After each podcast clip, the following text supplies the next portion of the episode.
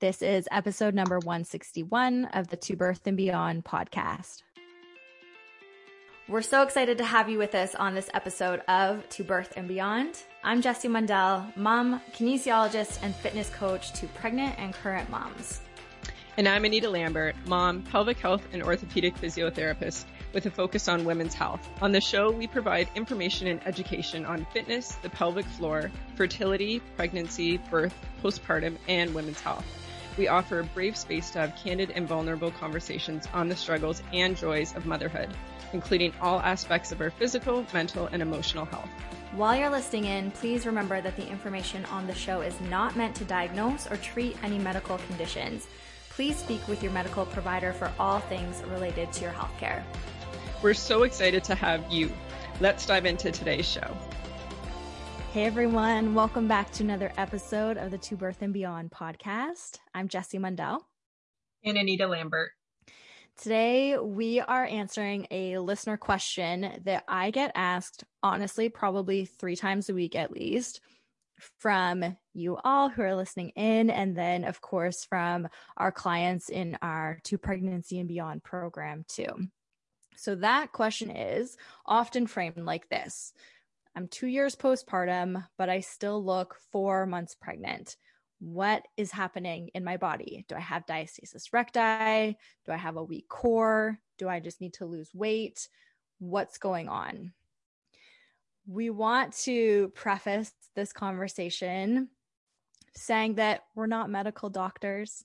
If you are having some sort of abdominal or pelvic pain, or perhaps any other medical issues, please see your primary care physician or family doctor to talk about and to rule out anything that might be going on for you.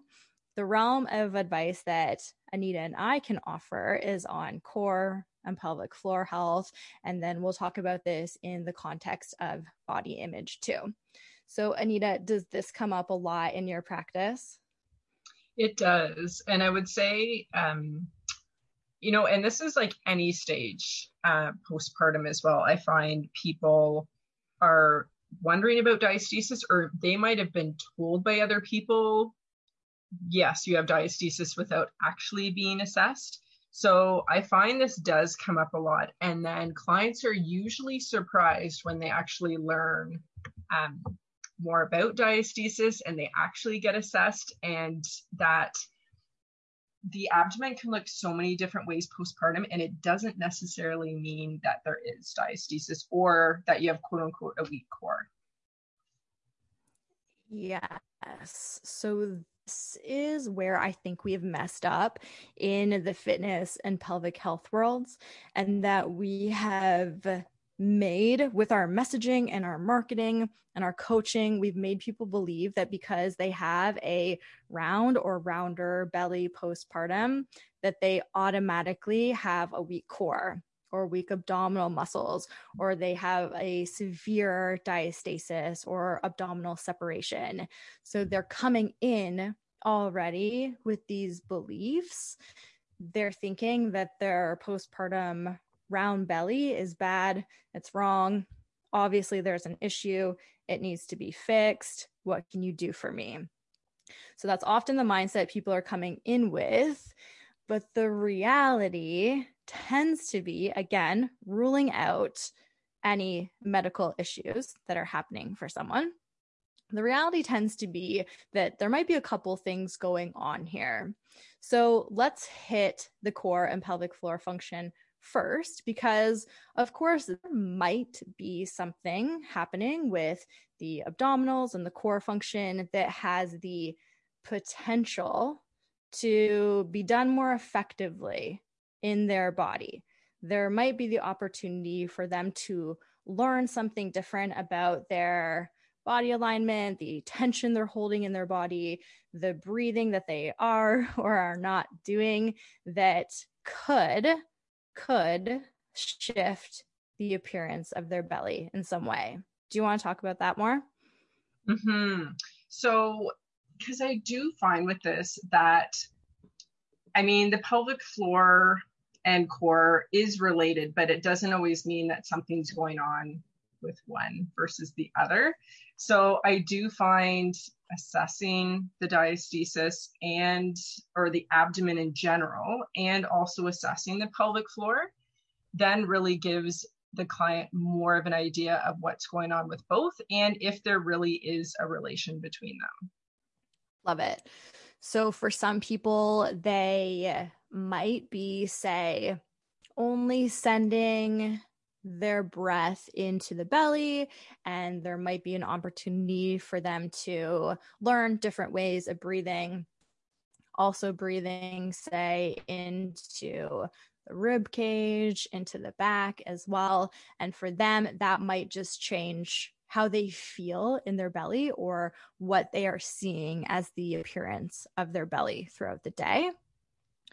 So, absolutely go if you're able, have an assessment done with a pelvic floor physiotherapist or a highly trained fitness professional who has, again, education within this perinatal realm.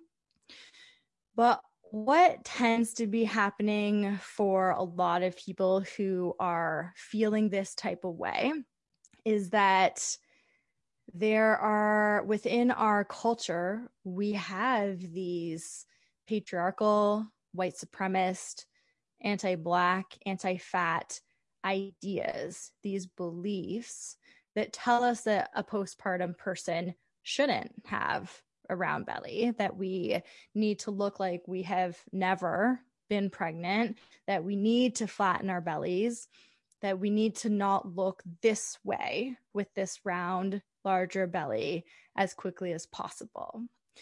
So, whenever I'm talking to someone who is having this question of why does my belly still look round? Why do I still look pregnant? I haven't been pregnant in two years. We have to come at this with from this lens this lens of understanding the systems the harmful systems in which we live and if you're fitness or health professional listening in understanding how you might be perpetuating this harm and i know i was doing this for years but understanding again these these systems that keep us small and constrained and feeling urgent to change our bodies and to wanting to have flatter bellies and be thinner. All the stuff that we know is coming up for our postpartum people. And I'm sure, Anita, you're seeing this in the conversations you're having with your patients too. Yeah, for sure. And I find too, part of it is also this idea of I need to have a certain body type or size of body to be able to do A, B, and C. I find that comes up a lot like, oh, well, I can't like I can't have a goal of getting back or or starting to run because I'm in a larger body. And I think what surprises people is or pelvic floor symptoms. I do get that a lot too that people have been told before they come to me like to decrease, for example, my pelvic floor or my pelvic organ prolapse symptoms, I need to lose weight. And then kind of we talk through things and I have them test things and a lot of people get back to activities they love and their body composition and that hasn't actually changed. And so I think that in itself also increases people's confidence but also helps to you know lessen that feeling of like i need a different body to be able to do the activities i love to do because for me i would say that's a big part of why clients are seeing me they want to do activities without pelvic floor issues or pain or they want to do what they can to try to prevent it and there is this idea i need a different body to do that so i think that's what i see as a physio quite a bit and then as we get going and working like their their confidence in their body increases even if the composition hasn't changed. Yeah, that's also so important to mention.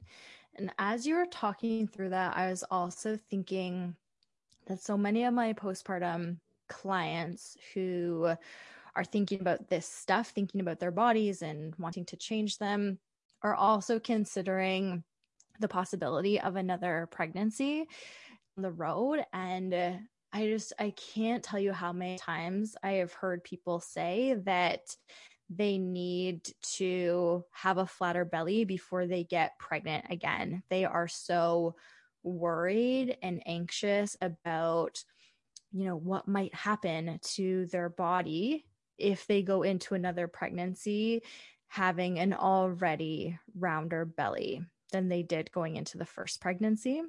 Does that come up for your people?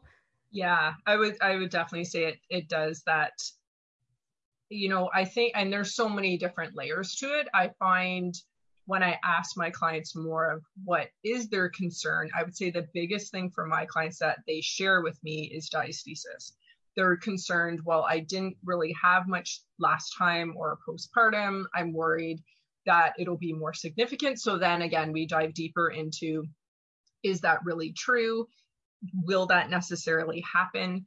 Um, so I find that's what comes up with a lot of my clients. Definitely. So let's just be really clear that there are very real reasons why we might feel the discomfort of living in a larger body with a rounder belly.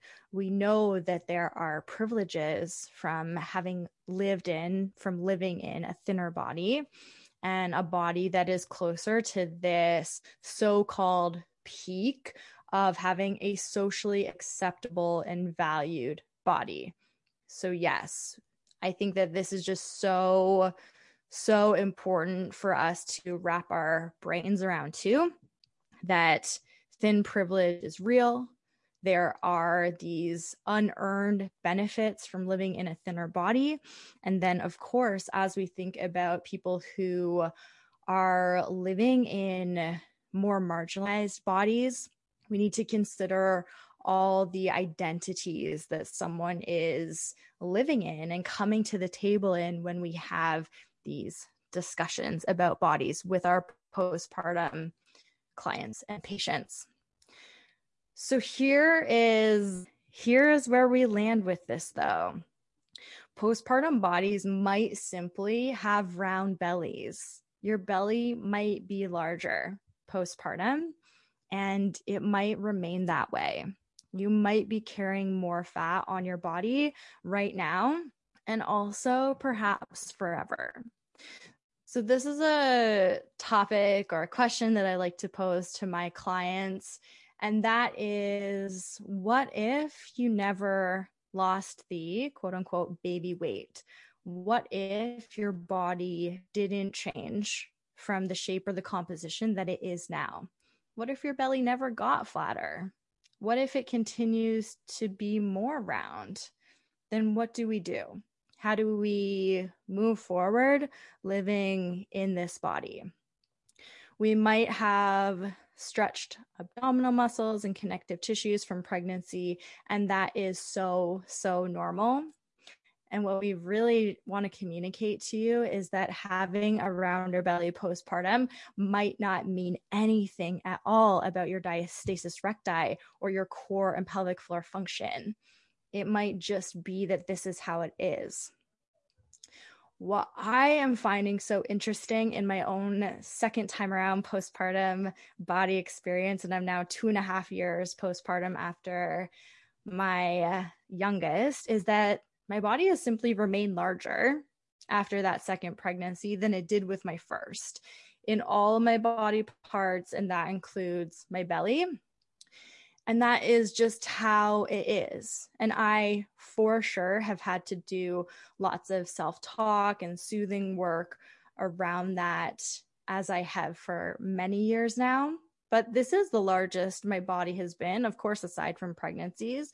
And so that can be something to, you know, continue to wrap your mind around and doing this continual self talk uh, what it means to have a body that looks this way and what it means to have a belly that is shaped like this. So keep doing this investigation into your own self and, of course, the cultural conditioning in which we live and what it tells us that, you know, a woman's body should look like to be valued and worthy. We hope you enjoyed listening to this episode of the To Birth and Beyond podcast. You can find any links or resources we discussed in the show notes at tobirthandbeyond.com. And if you enjoyed today's show, we would love for you to leave us a review on iTunes and subscribe to the To Birth and Beyond podcast in iTunes or Stitcher.